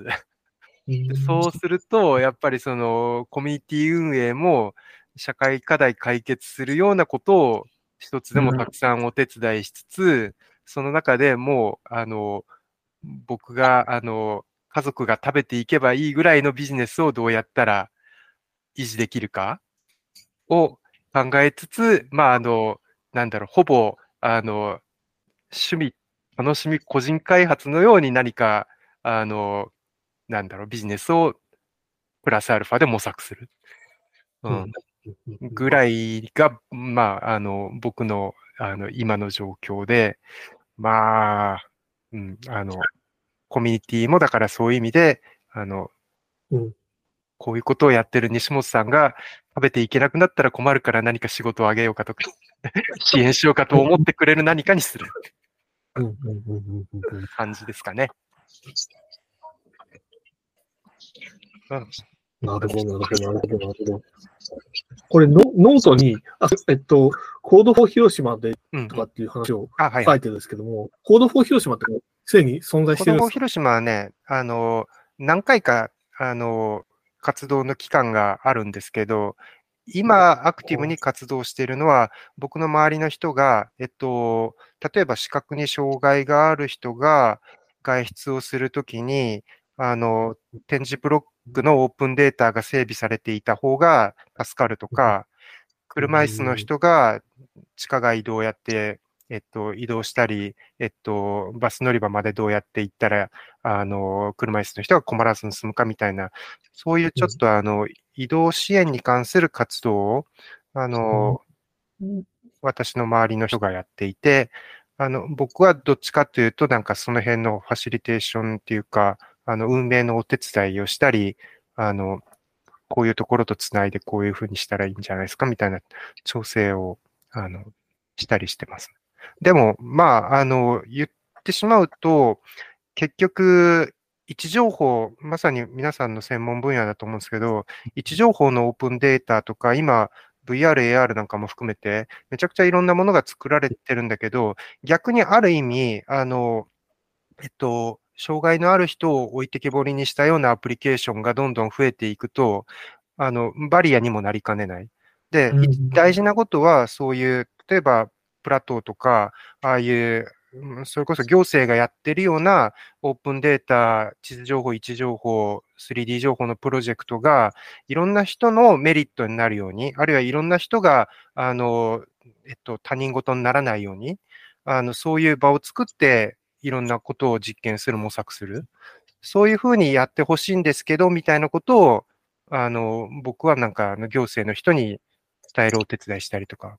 やっていて、その中にじゃあ、AR 展示ブロック作って、なんか、実際に展示ブロックが物理的にないところでも何か、えっと、うん そういうことがわかるような技術は作れないかとか言っている人が出てきたりとか、まあちょっと面白いことができるかもしれない。確かに。でも、なんかもうスマホを持ってイヤホンつけてたら、うんそういうのは可能かもしれないですね。もう AR もなしに、そこの位置に行ったらなんか言うとかみたいな。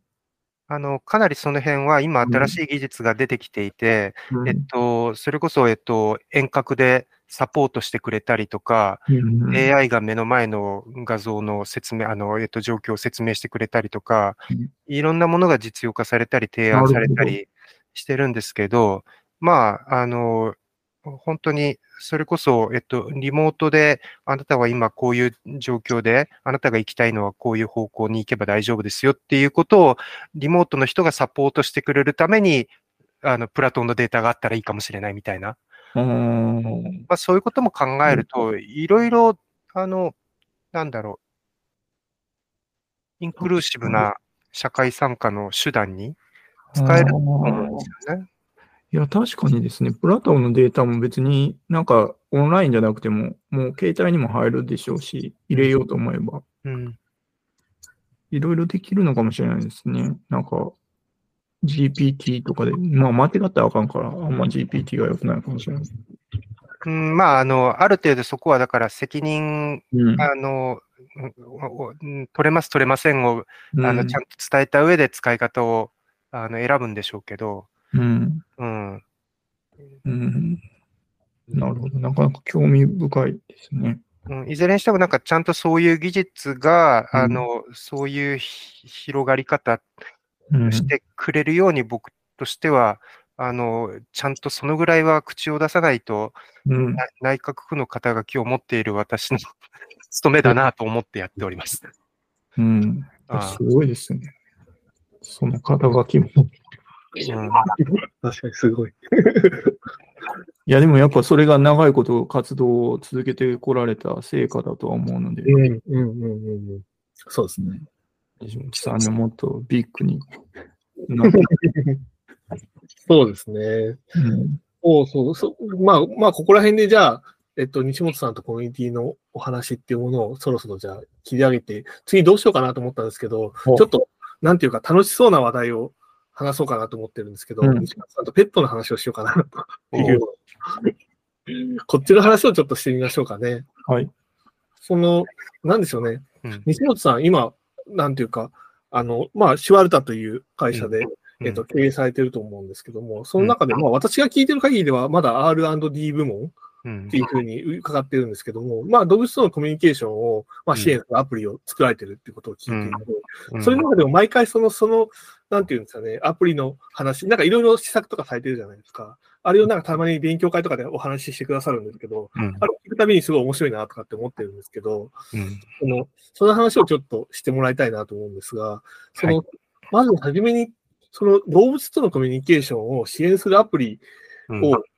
作るとき、作るっていうことで、その何を目標にされてるんですかねっていうことをお伺いしたいんですけど。まあ、あのーすごく率直に言って、僕自身が、えっと、まあ、積極的に犬を飼いたかったわけじゃなかったんだけど、あの、妻が犬を、妻が犬を飼いたいって言って、じゃあいいよって言って、飼い始めたんだけど、まあ、いろいろ、あの、お困りごとがうん。あって、で、まあ、あの、なかなか、よく、あのね、あの、吠えるので、なんか、テレワークに支障があるみたいな人もいらっしゃるんだけど、うちのひネット人は、まあ、やっぱりよく吠えて、まあ、うん今はある状況を、ある、あの、いろいろ状況をコントロールすれば、ある程度抑えられるということが分かったので、まあ、こうやって僕今、あの、自分の犬の横でこうやって収録できてんだけど、おさっき実はちょっとうなってました。うんえー、全然聞こえてないと思います。多分ノイキャンが、あの、あ働いたと思うんだけど、で、まあそうやって、えっと、僕自身が、まああの、やっぱりもっと、あの、上手に犬と共存したいっていう、うん。うん、あの、自分の困りごとが目の前にあるっていう、あの、そういう意味で、まあ、これは、あの、あの、そう、え取り組みやすい問題だと思うと同時に、まあ言ってしまうと、それこそ、バウリンガルがイグ・ノーベル賞になったぐらいで、まあ、あの、ある意味、動物とのコミュニケーションって人類の夢みたいに言われてた時代もあるわけで、まあそういうタフな目標を持ってた方が、あの、前向きになるし、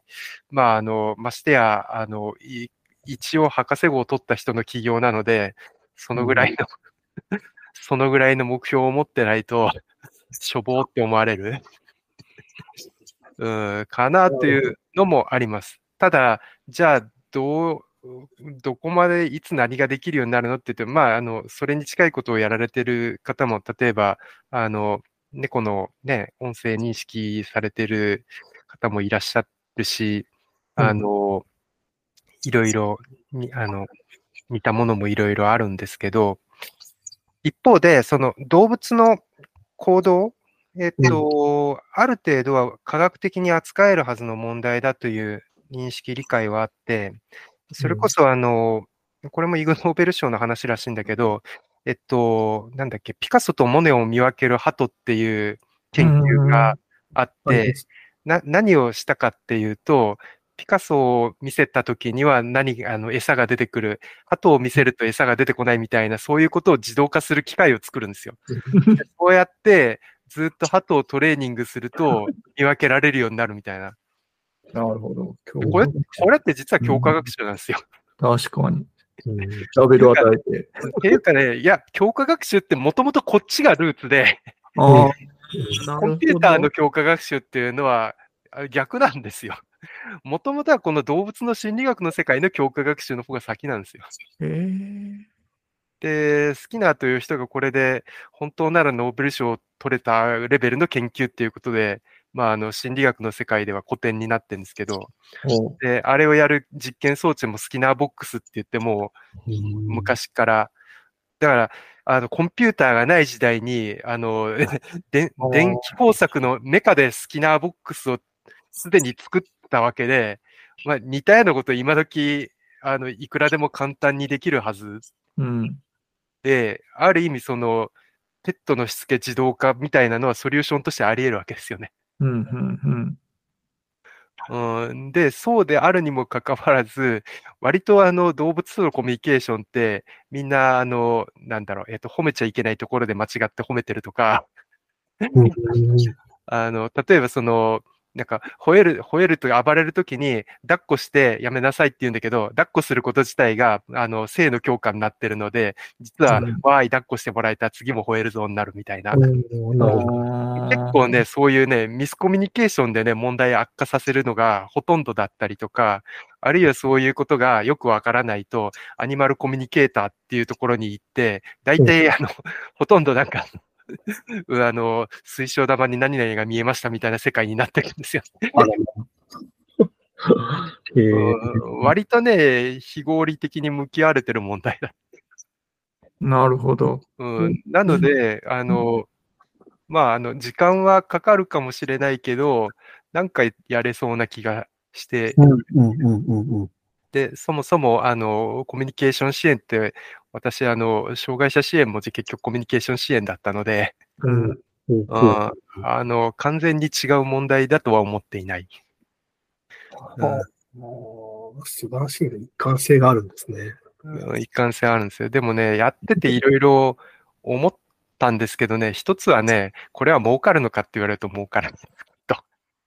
うん多分、ペット業界ってね、本当に、あの、お金になるところはすごい狭いはず。うん獣医師さんとかね、ペットフード屋さんとかね、やっぱり、うんあの、ちゃんとお金になるところはすごい、あの、す決まってて、うん、うん。うん、あの、ドッグトレーナーさんが、なんか儲かってお金持ちになりそうですって見たことがない。ああ、確かに、ドッグトレーナーは儲かってな、儲かってないって言ったらあれかもしれないですけど、うん。まあ、高額すぎてっていうのもあるのかもしれないですよね。うん。と思ってて、なんか、最近知ったんですけど、さ今、犬と猫の数が子供の数を超えたとかっていう話があるんですけど、うんやっぱ老人が増えてそういうのを買うっていうのもあるのかもしれないですけど、うん。だから、なんか新たな市場だとは思うんですよね。新たな市場？うんううんん。だからなんか、そのペットのトレーニングも、うん言ったら SARS 的に安くなっていろんな人に広めるみたいな感じになると、一気にガガッと広がる可能性は、なんかその、うん。ペットも、ペット、うちの母とかも実はずっと飼ってるんですけど、最近もまた新しいの買って、なんか、え。中にずっとトイレ トイレしまわるとかっていうような、ーはいはいはいはい。最初賢いなと思ってたらいきなりなんか、こう、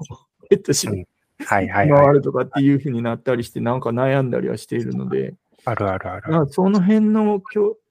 その辺をなんかこう、SARS 的に安く、さ月3000円とかで提供できたら、あの、50万円は払わないけどとかっていうような、で結構時間と手間がかかる割には問題解決がものすごくちょっとずつしか起こせない。うん、確かにな。そこもやっぱりね、課題で、しかも状うん状況を把握することが、リモートでやりづらい何かでもあるんですよね。ああ、なるほど。どういう課題があるかみたいな。結局はね、その、ご家庭がどういう環境で、あ家の配置がどういう配置で、ああの、ペットハウスがどういう配置になっていて、家族がどこにどういうふうにいて、みたいな、ものすごくやっぱりその空間そのものを理あ。解しないと問題が突き止められないみたいな、僕は最後は AR なんだろうなと思って、いや、でもそれめっちゃ面白いかもしれないですよね。うん、これは AR ゴーグルが最後に役立つなと。確かに。うん、そうでか。だから、もちろんその、ま、僕、あの、すごいずっともうご何年も動いてるのは、は吠えた回数を数えるセンサーみたいなのをずっうん。と動かしてて、それは、まあ、それ以上のな何でも今のところないんですけど、うん。ただデータとしては、あの、そう、えっと、吠えなくなった、ちょっとまたは吠える回数が増えたみたいな、うん。コンディションのモニタリングとしては使っていて、あの、ロングスパンでは、あの、ちょっと悪くなったからそろそろ何か対策を考え直さないとやばいんじゃないかとか、あるいはその、何時ぐらいにこの部屋にいると、あの、吠えるので、何時ぐらいには別の部屋にいた方がいいとか、そういうコントロールには使えてるんですよね。うん、でこれが、これが使えてるっていうことは、うん。そろそろこのデータをベースにして、チャット GPT にさ喋らせることができるだろうというふうには思っていて、うんうん。あの、GPT 試し始めたんですけどね、ううんん。なんかね、ええなんなんかね、もうちょっと頑張らないとダメだな。あの、いろいろやっててね、とりあえずね、あの、うちの犬アンナって言うんですけどね、はいあの、あアンアンナ、えっと、何々してって言ったら、アンナだワン。何々について説明するワンとかね、喋り方は犬っぽくなるんですけどね。うん。な、なんかでも GPTs い今一つちょっとまだ使いどころが難しいですね。うんなんか、いきなりプロンプトインジェクションみたいな問題起きるし、うんうんまだまだですね。と言いながら、ちょっとずつその辺を試そうとはしてます。それってなんかサンプルデータが増えたらもっとうまくいくとかあるんですかね？なんか、かかもしれないです。うんうんかもしれないですけど、うん結局のところ、僕は犬とのコミュニケーションって単純に音声認識ではなくって、その、いわゆる常常識で、あの、テキストを生成する何かになる。うん。だから生成 AI すごいやっぱり近いものが出てきたなという、あの、そういう興味で、あの、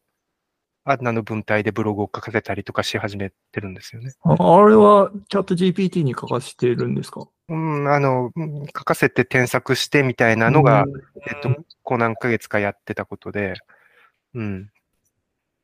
で、それを踏まえて、うんじゃあデータがあるともっとリアルタイムに、うんううんん、あの、昨日は一日隣の犬が吠えられてうるさかったわ、みたいなことを言ってくれるようにならんかなと思ってるわけです。なるほど。ちょっとマッドサイエンティストみたいですね。うんうんうんうんえ、でもなんか僕聞きたかったのが、はい。いつペットと、なんかもうチャット GPT っていろんな言語はもううんマスターしてるみたいな感じじゃないですか。うんうん。なんかまあそこの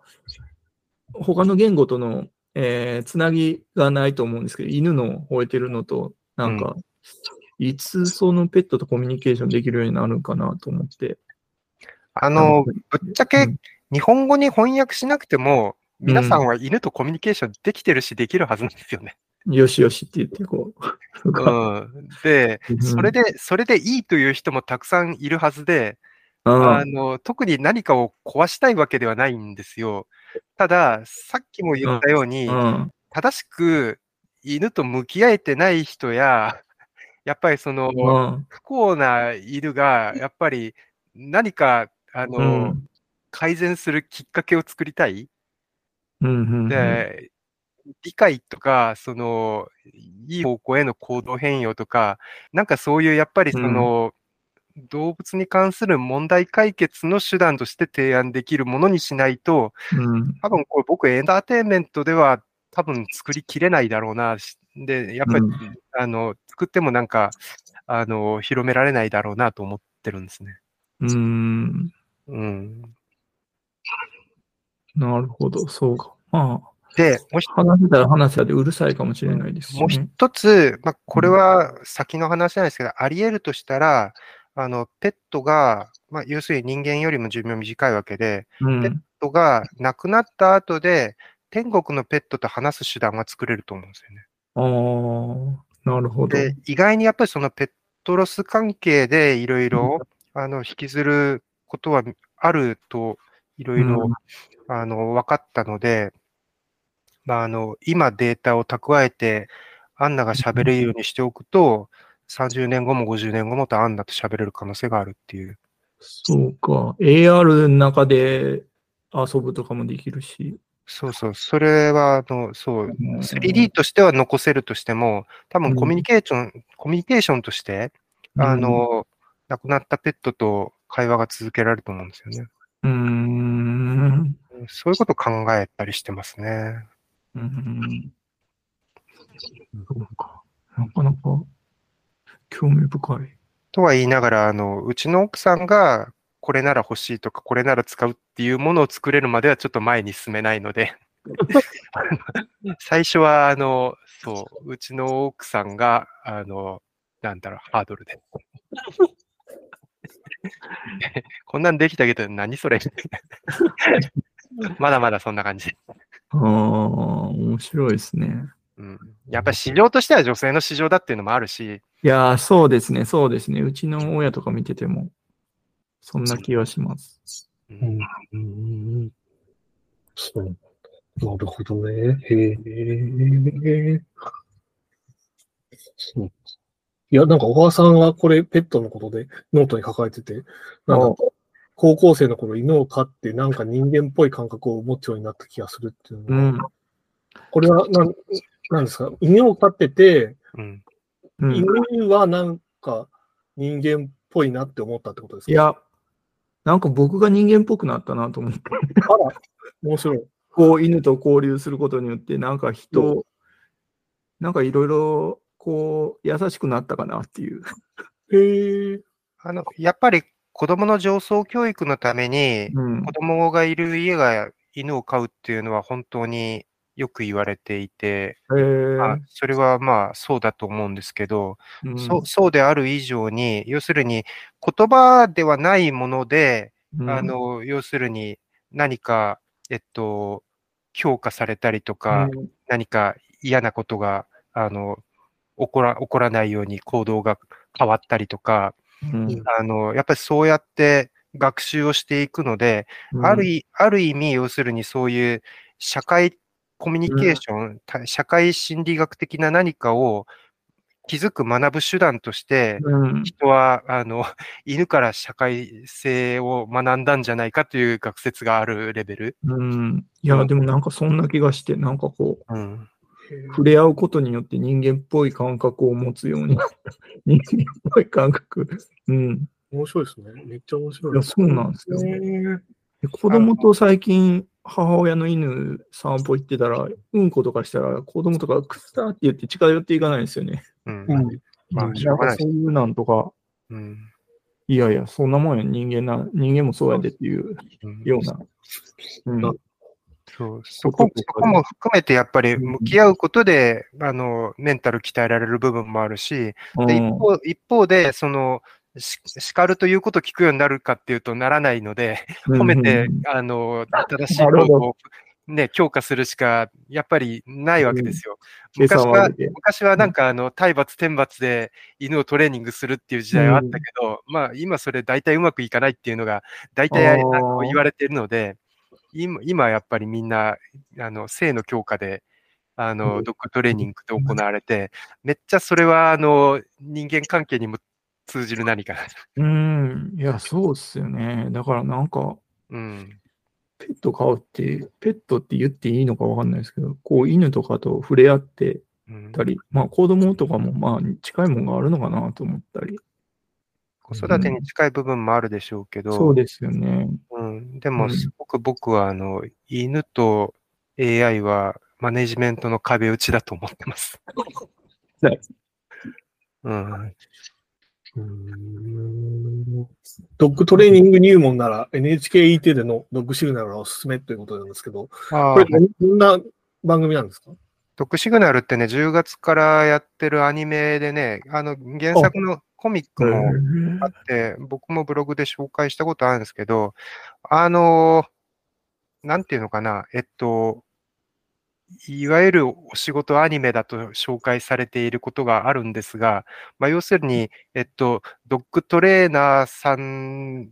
の、まあ、あの、仕事を通じて、えっと、犬の飼い方を学ぶっていうか、うん。あの、うん、あの、え えっと、ひ犬を起点にして、に人間、人間模様を描くみたいな、うんうん、あの、そう、あ、最近やってるんですね。そうそう、今やってるやつ。そう。うん。いや、やっぱり学ぶことがたくさんあるんですか？その、おあのワンちゃん飼ってて、その番組を見ててとか、漫画なのかな？アニメなのかな？わかんないけど。うん、まあ、漫画とアニメだけど、あの、単純にね、わかりやすいんですよ。僕もいっぱい、うん。それこそ、あの、ね。えっと、犬の、あの、しつけというか、そのトレーニングの本とか読んだけど、やっぱり単純にわかりやすいのと、その、ちょっとやっぱりエピソードがよくできてて、あの、印象に残るっていうのと、あとはアニメで見ると、あの、声のかけ方とか、犬の声の出し方みたいなことが音で、あの、で表現されてるので、やっぱ音じゃないとわからんことがある。うん。うん。あの、ドッグトレーニングの YouTube のコンテンツとかもあんまりないんですよね。うん。うん、探したけど。うんユーデミーにはちょっとあるんですけど、まあ、まだまだ、うん、チャンスじゃないですか、そこが。そういうのもあります。まあ、でも僕ちょっと僕自身がドッグトレーナーとして頑張れるかっていうと、もうい今からでは無理だなっていう感じなので、もしそういうことするんだったら、ちょっとドッグトレーナーさんと組んで仕事をするぐらいしかないんですけど、まあ、まあでも、あの、そういうこともすね、やられてる方もいらっしゃるので、うんうん僕自身がどこを落としどころにするかっていうと、まあ今のところはもうちょっと生成 AI をいろいろ試したいなっていう感じですね。ううんんなるほどね。なるほどですね。いや、ペットの話盛り上がりましたね。ペット、うんペット、ペット、うんペットね。なるほど。でも、ね、猫も飼ってるんですよ、うち。うん、うん。タコちゃん。タコちゃん。最近ですかこれ。猫はね、3年ですね。あ、3年間。うん。でも実はね、あの、もう一匹猫をお迎えしようかという話が今出てあの、動物愛護センターの保護猫で、うん。この子はどうだろうって。猫はやっぱりね、一匹だと、すごくやっぱり寂しがって。あの、かわいそうらしいんですよね。うんそれで、やっぱり2匹目をお迎えした方が良いのではないかということを今言っていて、あの、相談を、あの、申し込みをしているとこですね。すごい。もう西野さん、10年後には、ムツゴロウさんみたいになってる。どう、どうするちょっと、あの、止めないと大変だよと、妻に言われ、大丈夫、止めるからって言ってるけど、だんだん止められなくなるかもしれいろいろ種類が増えてね。ない。あ確かにいろんな種類とか増えちゃったりとかしたら面白いかもしれないな。ねーうん、まあまあ、でもこれもやっぱりね、えっ、と、ペット屋さんの生態販売がね、うん。良いことかっていう問題もあるので、うん。まあ、あの、猫をお迎えするのは、僕はまあ、あの、ちゃんと筋が通ってると思っていて、じゃあうん。保護、保護犬はお迎えできるかっていうとね、なかなかね、難しいんですよね、保護犬はね。うあの、大きかったり、結構やっぱり引き取り手がない犬だったりするので、あ、うんなるほ保護犬をお迎えするためには本当にガチでドッグトレーニングの技術がいるかもしれない。ど。そうか、猫やとまだいけるけどみたいな。うん、猫はやっぱり、子猫もどんどんやっぱり入ってくるし、うん。ワンちゃんがね、本当に、子犬の保護犬はめったにいないし、ね、うん。結構、うん大型大きくなりますもんね。犬って。あるいはその大型犬で引き取り手がなくてみたいなワンちゃんの、んこの間、愛護センター行った時、いや、これはうちでは無理だわ、みたいな、うんうんワンちゃんはそうでしたね。うんなんかけそうですね。まあなんか、引き、ん？それなりに条件満たしてないとそもそも引き取れないんですよね。確か。割とちゃんとやっぱり審査しますね。ありますよね。りますよ。うん。うーん、なるほどね。いろんなお話が伺えたところで、1時間半経っているので、そろそろテーマに行きましょうか。本題に。これが最後ぐらいかな確かにこれ、本来、本題だったんじゃないか疑惑がある。はい。はい、この話を最後にも、最後ら辺に持ってくるという、この謎の構成になりましたけど、まあいいんですよ。うんうん。何でもいいです。そうまあいいんです、いいんです。まあここら辺をちょっと軽く話して、うん。あれですかね、うん終わりに向かっていきましょうか。はい。ということで、えっ、と、西本さんは、まあ、初回からパイコンに参加されてるということなんですけども、まあ、参加されるきっかけは、どんなものだったんでしょうか？ということで、まあ、ちょっと軽く。まあ、あ、の、繰り返しになるんだけど、えっと、2011年の1月に、東京でパイコンミニ JP が開催されました。カイセンさんもどうやらいらっしゃったということでししたた。。いました。で、その時に僕は、あの、まあ、寺田さんにここで紹介したらいいよと勧めてもらって、NVDA を紹介していたんですね。これがだから、PyConJP 今から日本でやっていくぞというのと、NVDA 日本でこれからやっていくぞがちょうどまあ、重なってて、僕もその時は東京にいたと。これが、まあ、あの、PyCon との出会いのきっかけでした。で、あの、あの時ってあれですね、お一人じゃなかったですよね。どなたかと確か一緒にあのね、そうそう。あの時一緒にいた人は、さっき言った行動法広島で今、展示ブロックのデータとかいろいろやってる人。へえ。彼ともずっと、あの、広島のコミュニティ、あの、どっちかというと、パソコンショー、あの、パソコンボランティアコミュニティで一緒にやってる人。うーん。あ、そうなんですね。へえ、なんか結構、なんていうか、は、多分私2011年のその PyCon mini JP に行ったのが、うんカンファレンスとして初めてだったんじゃないかなとあ思う。その時になんか行っていろいろな話を聞いてて、なんかでも西本さんのあの発表結構の、なんていうか印象に残ってたんですよね。なんか、あこんなことやってる人がいるんだとかうんっていう。うんうんそうそうそうそう。それでね、なんか、後々何年か後に、なんか、またお会いするっていうのも結構ああ、そうだったんですね。そうです、そうです、そうです。広島に戻るとも思ってなかったですし、私は。はいはいはい。広島に戻った西本さんも広島に、ね、そうですね。たまあ、偶然っちゃ偶然なんで、それでまあ、お話をさせていただいて、まあ、パイコンミニ広島に関わらせていただいて、そしたらなんかいろんなことが私もなんかわちゃわちゃ。うん いや、やっぱね、やる、なんかそれこそ小川さんと会ったりとかするのも、まあ、パイコンミニ広島の縁で、まあ、いまあ、小川さんと一緒にパイコン JP のテトリアルやったりとか、まあなんかいろんなことがあったりとかして、うんうんなんか縁、人の縁って面白いなとかって思いながら、その縁の話をね、まあオープンセミナー広島っていうところで話させてもらったりとか、はいはい。ありました。そうそうそうそう。なんか面白いなと思ってます。いや、うん、人生面白いなっていう感じですね。うんっていう、まあちょっと私の人生談話を始めてもしょうがないので、えっと、続けるせてもらうと、うんえっと、Python を使い始めたきっかけっていうのが結構、あの、長い、長いというか、だいぶ前っていうふうにこれこれも話すと、そう、掘り、あの、掘り下げちゃうんだけど、まあ、96年、97年頃に、一回は僕 Python と出会っていて、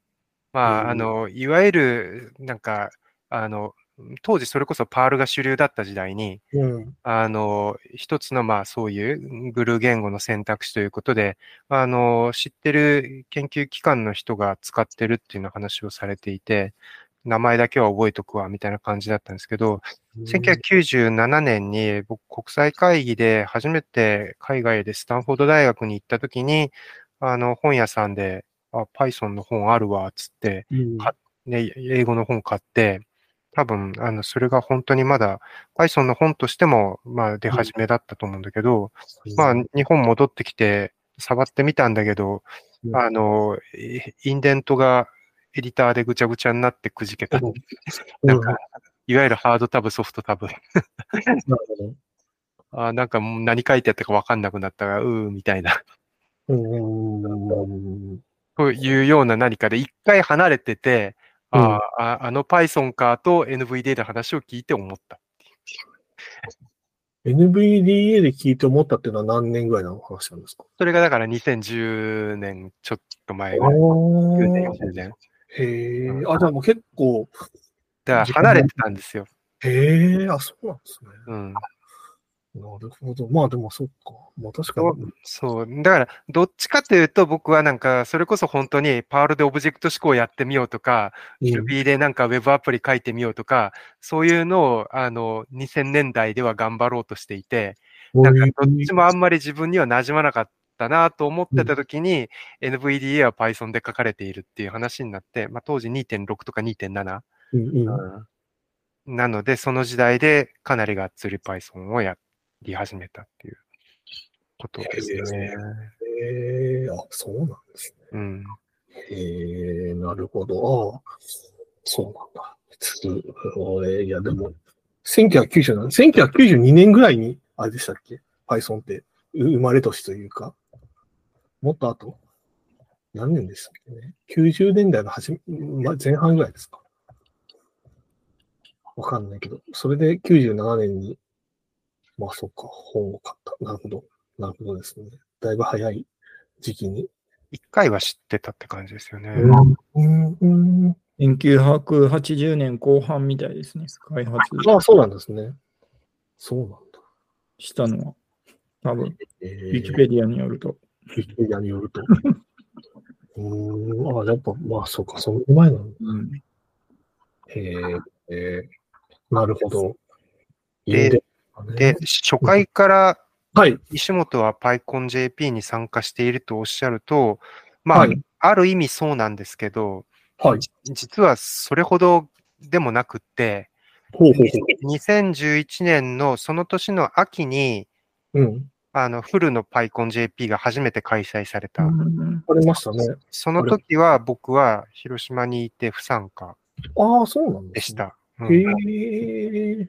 で、ただ、その時に一生懸命 NVDA をどうやったら日本で頑張れるかっていうことをやってて、一人で黙々と割となんか一生懸命デバッグしてたんだけど、いや、これじゃダメだわになって、2012年ぐらいからちょっとやっぱりんグローバルにひなんかつながりを作るも含めて、コミュニティやんなきゃダメだわになって、えっと、僕自身が腹をくくって、えー PyConJP に乗り込んで NVDA の閉鎖イベントをやって、いきなり運営側になったっていうのが2012年。へえ。うん、で、えーその後2013、14は多分僕 JP 参加してないんですよね。13は APAC、前回の、前々回の APAC だと思うんですけど。うん、で、そうだったんですけど、まあ結局 NVD の開発とか、まあ他にもフリーランスで仕事を受けてて、まあ Python でできることは Python でやりますで、その当時から頑張ってたので、まあ情報を得た方が、あの、食っていけるだろうということで、あの、カンファレンスに行こうという気持ちになり始めました。うんでうん。当時やろうとしてた仕事の中には、例えば、組み込み Linux とか画像処理とか、まあ、いろいろ、あの、すでに、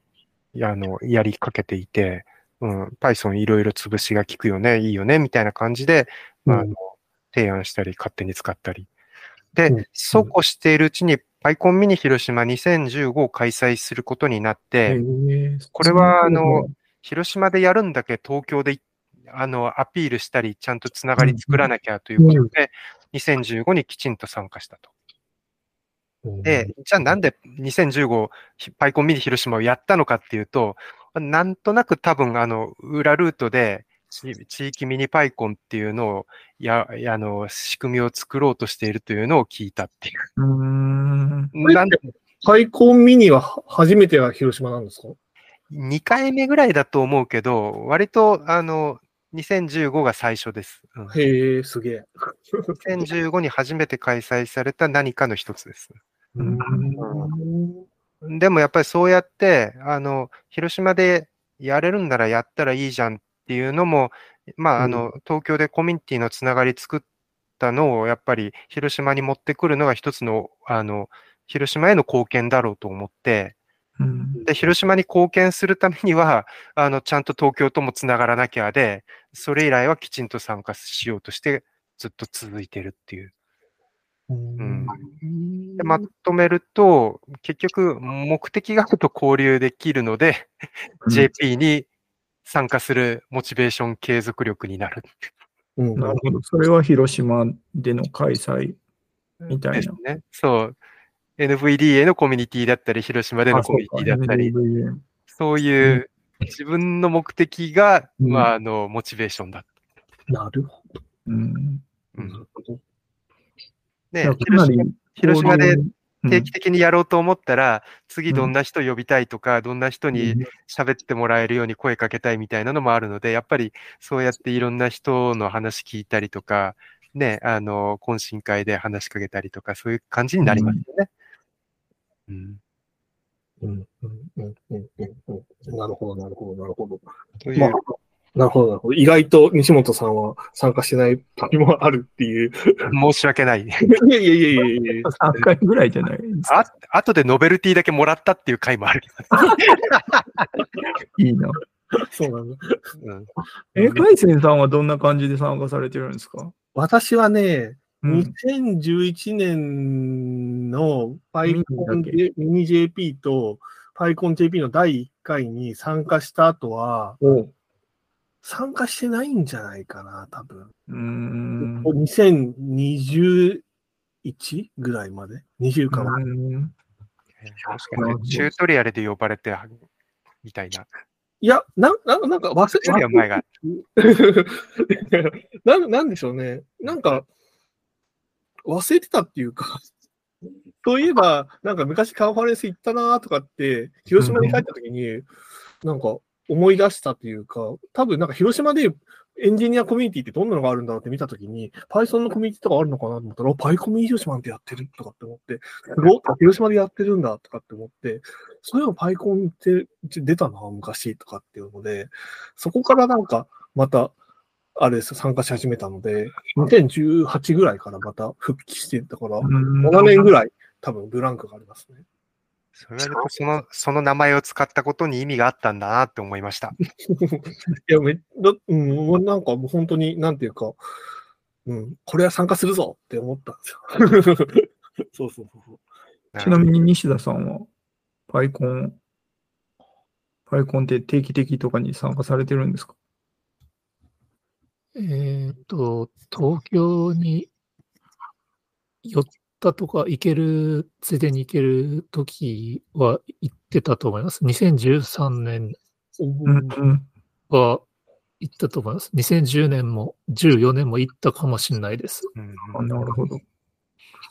結構前から、皆さん。なるほど、なるほど、なるほど。え、お母さんいつか初？ん？初、初パイコン？あ、僕ですか？僕ね、2016か7ぐらいだと思います。?7 は登壇？8が登壇？だ ?9 が登壇？あなたが ?2019 で、2019が初登壇だと思います。ああ、そうなんです。うん。なるほど。へえ、あそうなんですね。うん。まあみんなバラバラだ。そうバラバラ17、18、ね、16、17って参加して、19は行ってないな。うん。うーん、なるほど、なるほど。でまあ、この流れで今年のパイコンどうだった？話しましょうよ。うん。はい確かに。うん今年のパイコン、なんか唇を切ったんで私から話はいさせてもらうと、私は、そうですね、やっぱりなんか、なんだろうな、あんまり実は私、あの、今年の、なんだろうな、発表聞いて、まあ、聞いたって聞いたけど、それよりもやっぱり、年に一回、この、それこそね、西本さんとか、うんムチンさんとか、広島のプロエンジニアコミュニティの人と会えたりとか、まあ、それこそ小川さんも普段ね、京都にいらっしゃるんで、京都に会えたりとか、西田さんともパイコン JP、今年会いました、会って話しましたけど、直接。なんかオンラインでやっぱりそういう、普段関わり合いがある人たちと、オンオフラインでこうお話できるっていう機会があるのが嬉しいなと思って、だから話してるのがやっぱ楽しかったです。うん。あの、なんだ、なんかめ、なんか食べながらさってする。パンダ、パンパンダやら、あの時間がすごい楽しかったです。それだけでも価値があると思って。そうそう。うんだからそういう場であ、うん、なんかいいなって思いました。っていう感じですかね。じゃあ次、はい、なんかどうだった？小川さん、じゃあどうですか？あ僕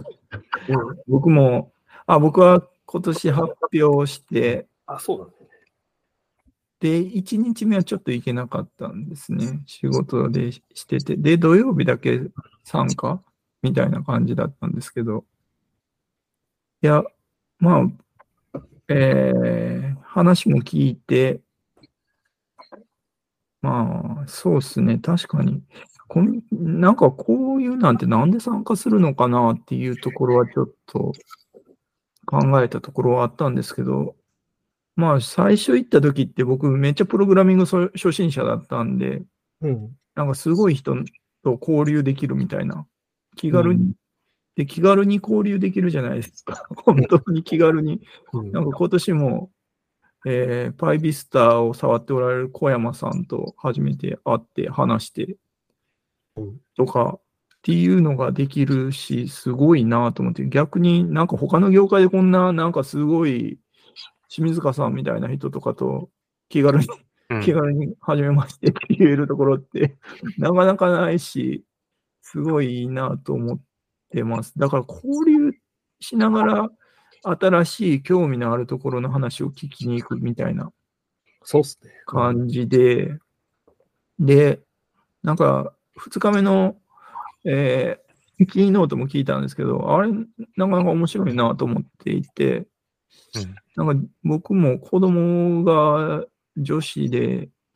なんかいるんですけど、なんか、ああいう風になってほしいな、みたいに思って聞いてました。なんかこう、幅広く活躍しながら、なんか、やりたいことをやるみたいな 感じかなと思ってて。うん。2日目は、あの、PSF のそうですね。うん。多様性の話ですよねうん、多様性の話ですね。まあ、うんもっと多様的にしろみたいな意見もありましたが、ううんん。でも、うん、なんかそういう、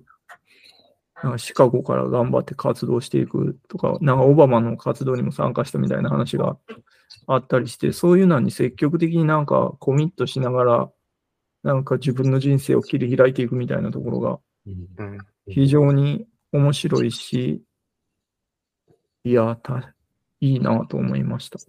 うん。なんで、昨日と1日目は聞けなかったんですけど、うん。まあ、その2日目の話はやっぱり僕も今回うん。すごくあの印象に残ったというか一つうのん。目玉だと思っていてうん、その2008年にデータサイエンスを駆使した選挙でオバマが勝った時の中の人だったっ。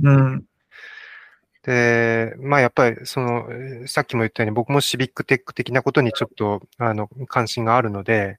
やっぱりそういうアウトプットを出していくことと、うん。そこで得た経験、実績をもとに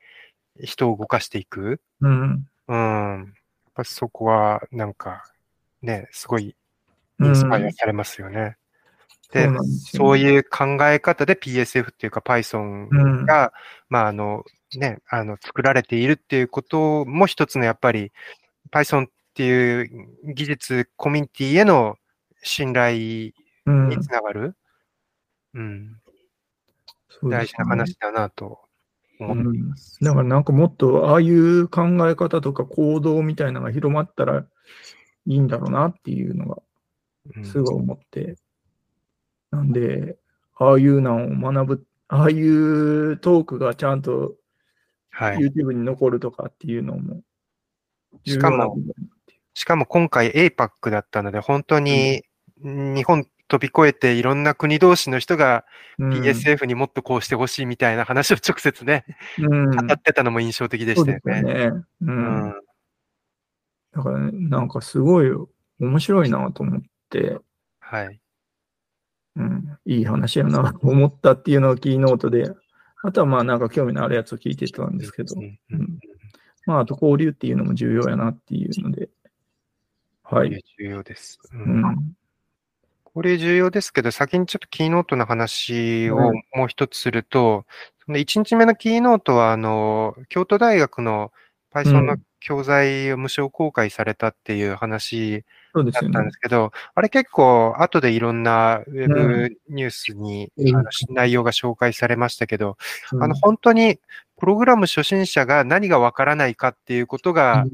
みんな気づけなくて、あの話で目から鱗っていうリアクションが多かったのは、本当にやっぱりそうで、私がその初心者の会って名乗って勉強会やってる話にやっぱりつながるうん何かだなと思いました。うん。あのいや、そうですよね。僕も聞いてないんですけど、初心者が何がわからないかっていうのが、あの、入門書とかってあんまりその、うん。Python の入門書を僕、プログラミングの初めての時にやったんですけど、うんうん多分、ああいうなんて、他の言語をやったことがある人用の Python 入門書っていうのが多かった多いんですよ。うん昔は。うんっていうので、なんかね、ほぼ動かないんですよね、最初。で、動かないときにどうしたらいいかもわかそうらな。ないんですよ。うん。で、環境構築とかも難しいしうんうん、とかっていうのが、まあ今はだいぶカバーされて、初心者向けの本も出たけど、うんまさに小川さんの本がまさにそういうふうに書かれてるなと思って 読ん読んでますね。ありがとうございます。そうです。うん、なんで、なんかね、いや、うんそういうのもちょっとエラーが起こったらどうするとかっていうのも焦らずとかっていう、なんか結局、うん。本はエラーが出ずに進んでいったりするので、そういうのもなんかあったり、で、あの、うん僕、があの話を聞いて思い出した一つは、うんあの、菅谷充のうんゲームセンターアラスであ Python 入門。前おっしゃってましたね。うん。あの本がめっちゃエラーばっかり出てくるんですよ。うーん。で、あの本のコンセプトがとにかくエラーメッセージが怖くなくなることっていう。うーん。うん。最初はそ、そっからみたいな。それ本当にそれはそうだなと思うし、今やエラーメッセージ出たら Y チャット GPT に聞けるみたいな。そうですね。うん。うんそうまでも本当に初心者とね、向き合わなくなるとどんどん、あの、立場わかんなくなるし、初心者っていうのがまたどんどん世代が変わっていくので、あ、うん。い今、スクラッチだけやったことがあるっていう若い人が初心者だったりするっていうのも初めて聞いた。ああ、なるほど、そうか。なるほどな、です。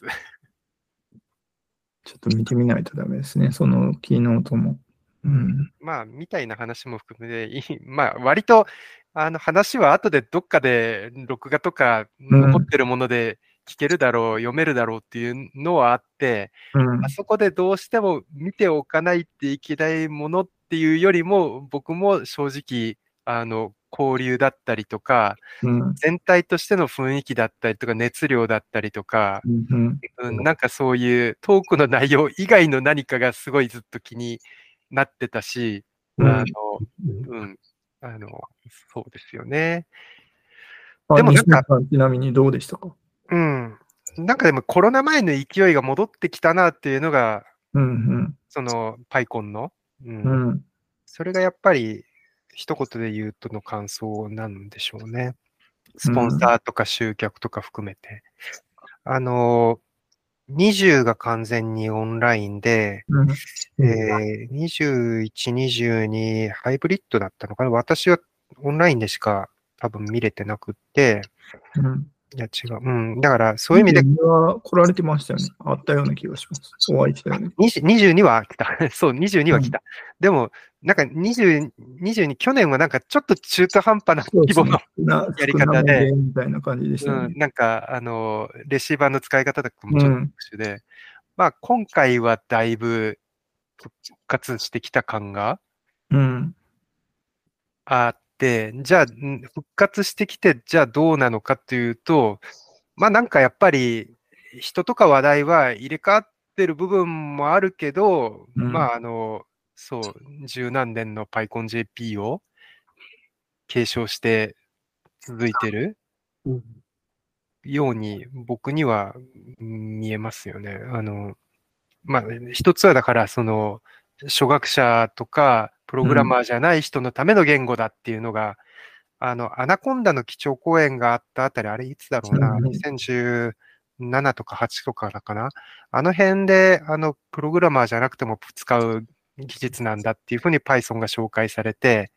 うん、まあ、まさにデータ分析とかサイエンティストのためのツールっていう、うん。あのあたりがまあ今も続いてる感がありつつ、その、なんだろう、初学者のプログラミング言語でもあり、うんその科学者の最先端の成果をカバーできる技術レイヤーでもあり、うん。そう、そういう Python の、まあ、うんね、あの、幅の広さ、裾野の大きさうんを、まあ、やはり改めて感じれたんだと思っている反面、まあ、プログラミング言語そのものの深いところの話も、あの、トークでしてくれたり、なんか、あの、なんだろう、えっと、オープンスペースで勝手に喋ってる人がいたり、いろいろそういう、なんか、うん雑多な雰囲気も含めて楽しかったですね。うん。うん。なるほど。西田さんどうでしたか？自分は交流ばっかしてました。うん。大事、いいっすよね。うん。あの、目的があると交流できるってドキュメントに書かれてるんですけど、自分の目的があったので、その目的に合う人がうん、現地におりまして、お交流しておりました。いいですね。ストリームリットと、うん。えっ、と、技術、えードキュメント翻訳。のプロみたいなうん。方と交流しておりましたっていう感じですね。あーうん。うん。うん。あの、さっき地域コミュニティが、あの、うん飲み会やらないでどうやってうん 熱量を維持するかみたいな話あるけど、結局、地域コミュニティって言っても、地元で集まるより東京でこういう機会に集まる方が、スッと集まれることもあるんですよね。うん、なるほど。なので僕はやっぱり、うまくやっぱりこういう場も、地域のコミュニティのために使ったらいいと思ってます。うん。いや、おっしゃる通りで、僕なんか、今回思ったのが、あのー、ポスターセッション、うん。ポスターセッション、西本さんとか、あのー、佐野さんとか、静岡もやられてましたけど、うん。なんかそういうのやるのいいなと思いました。なんかふ触れ合える？そうですよ。実際の人たちと。うん。なんか今までなんか、うん自分のプレゼンするの面白いなと思ってたんですけど、もうなんか結構やって、なんかどっちかっていうとコミュニティを考えるっていうのをちょっと思ったんですよ。あその面から考えると、実際の人と長めに触れ合えるっていうのは意外と良くて、で、あの飲み会とかでも意外にね、はなり、はなり参加したこと実はあるんですよ、みたいな人とかともう触れ合ったりして、なんかそういうなんてね、意外に運営に入ってくれるかもしれないし、あ。うん。とか、うん。こう、全国区区で活躍する、活動するコミュニティを目指して、そういううん。な風に生かす場をっていうのはいいかなと。うん。西本さんの話にちょっと上乗えだ僕なん僕なんか逆で、いい加減ちゃんと技術的なトークでプロポーザル出して通して、ちゃんとあの技術的な貢献をうん。するのが今後の目標だったりしますね。うん。あ、いや楽しいあと、ちょっと思い出したんですけど、今日、身内の話になってしまうんですけど、マイクロソフトのアカウントが難しいという話になって、で、海鮮さんに西野さんの資料を教えてもらったんですよ。で、今度ちょっとはんなりとかでその話を もう一度していただけないかなうん。あの、いいいですよ今お。願いします。お願いします。ちょっとまた DM させていただきます。うんなんかね、やっぱりね、初心者の話ってそういうね、セキュリティとかうん。認証とかね、やっぱりそういう話は間口が広いし、みんなにうん。関係があるからいいかなというのと、僕自身が、あの、スクリーンリーダーとか Windows のアクセシビリティの話やってると、どうしてもその辺がよく引っかかってくるので、うん。あの、その辺の知識を整理したいと思って、あの、調べ始めてるんですね。いや、あれ読ませていただいて、いや、金曜の夜にどうしてこうなってるっていう仕様ですよね。うん。どうなってんねんって言って、めっちゃ怒る怒りは持ってるんですけど。うんうん。いや、ちょっと脇にそれすぎた。いやー、そうね。今日も盛り上がったんで、私はそろそろ、なんか、お開きに入ろうかと思ってるんですけど、はいまあ、最後の最後ですよ。我々が普段、にえっとゲストの方に確聞いているうん質問なんですけども、西本さん、うん人生の夢とか目標ってありますか？あったら教えてください。いや、あのーみんなが平和で幸せになれるように、みんなっていうのは本当にいろんなみんなですね。うんうん。やっぱりなんか、かね、広島にいると最後は平和、訴えなきゃっていう、なんかね、あの。口だけでもそういう気持ちになろうというところに、こうんのご時世じゃないですか。うん、確かに。うんはい。なんか、そういうことに、なんか、大きなことに貢献したいと思ってます。おおいいですね。ーいいっすね。いいですね。そうだよな。うん。いや、昨今ね、ちょっといろいろ世界は荒れているので、うん。そうですよね。うん、もうちょっと世の中良くなるといいなと思います。、そうですね。もうなんか結局僕、40代なんですけど、ずっとなんか平和がもうこのまま続くかと思ってたんですけど、ね。ちょっと世の中が変わったんで、そういうなんもちゃんと考えて行動しないといけないなっていうふうになんか結局、そういう難を保つコスト、平和を保つコストも無料ではないので、うん。そういうところにコミットしていかないと人間ダメなんだろうなっていう、なんか今までね、ずっとそういう感じが無料のように続くかと思ってたんですけど、うん。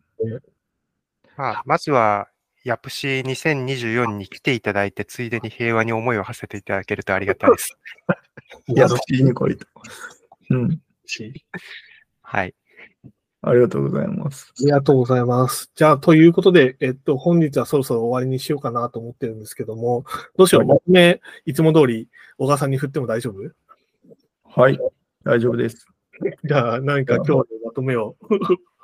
まとめというか、いつも通り感想なんですが、うん。えーそうですね、西本さんは広島で運営されてる、いろいろコミュニティを運営されてるっていうことで存じ上げていたのですが、ペットの話とかね、普段しない 話ができて、うん。非常に楽しい会になりました。で、コミュニティの運営とか、その NVDA ですよね、っていうのを以前からやられていて、いろいろ経験豊富でおられるので、そのあたりをまたなんか別の機会でもっといろいろ考えておられることも聞けるといいのかなと思いました。コミュニティとやっぱ世の中となんか平和とかっていうのはすごい関係してるっていうのがあってですね。まあそういうなんでどうしていくかとかっていうのはすごいプログラミング以外で考えたいところではあるなという感じでですね。うんうん。普段話さないことをもっと話したいなと思いました。はいそう。以上です。ありがとうございます。はいということで、本日のゲストは、えっと、西本拓也さんでした。えっと、本日、えっと、たくさんお話ししていただいてありがとうございました。ありがとうございました。ありがとうございまあした。りがとうございました。えっとですね、ハンナリポッドキャストは、まだ次回以降、まだ何度も、えっとですね、企画は山盛り。山盛りでして、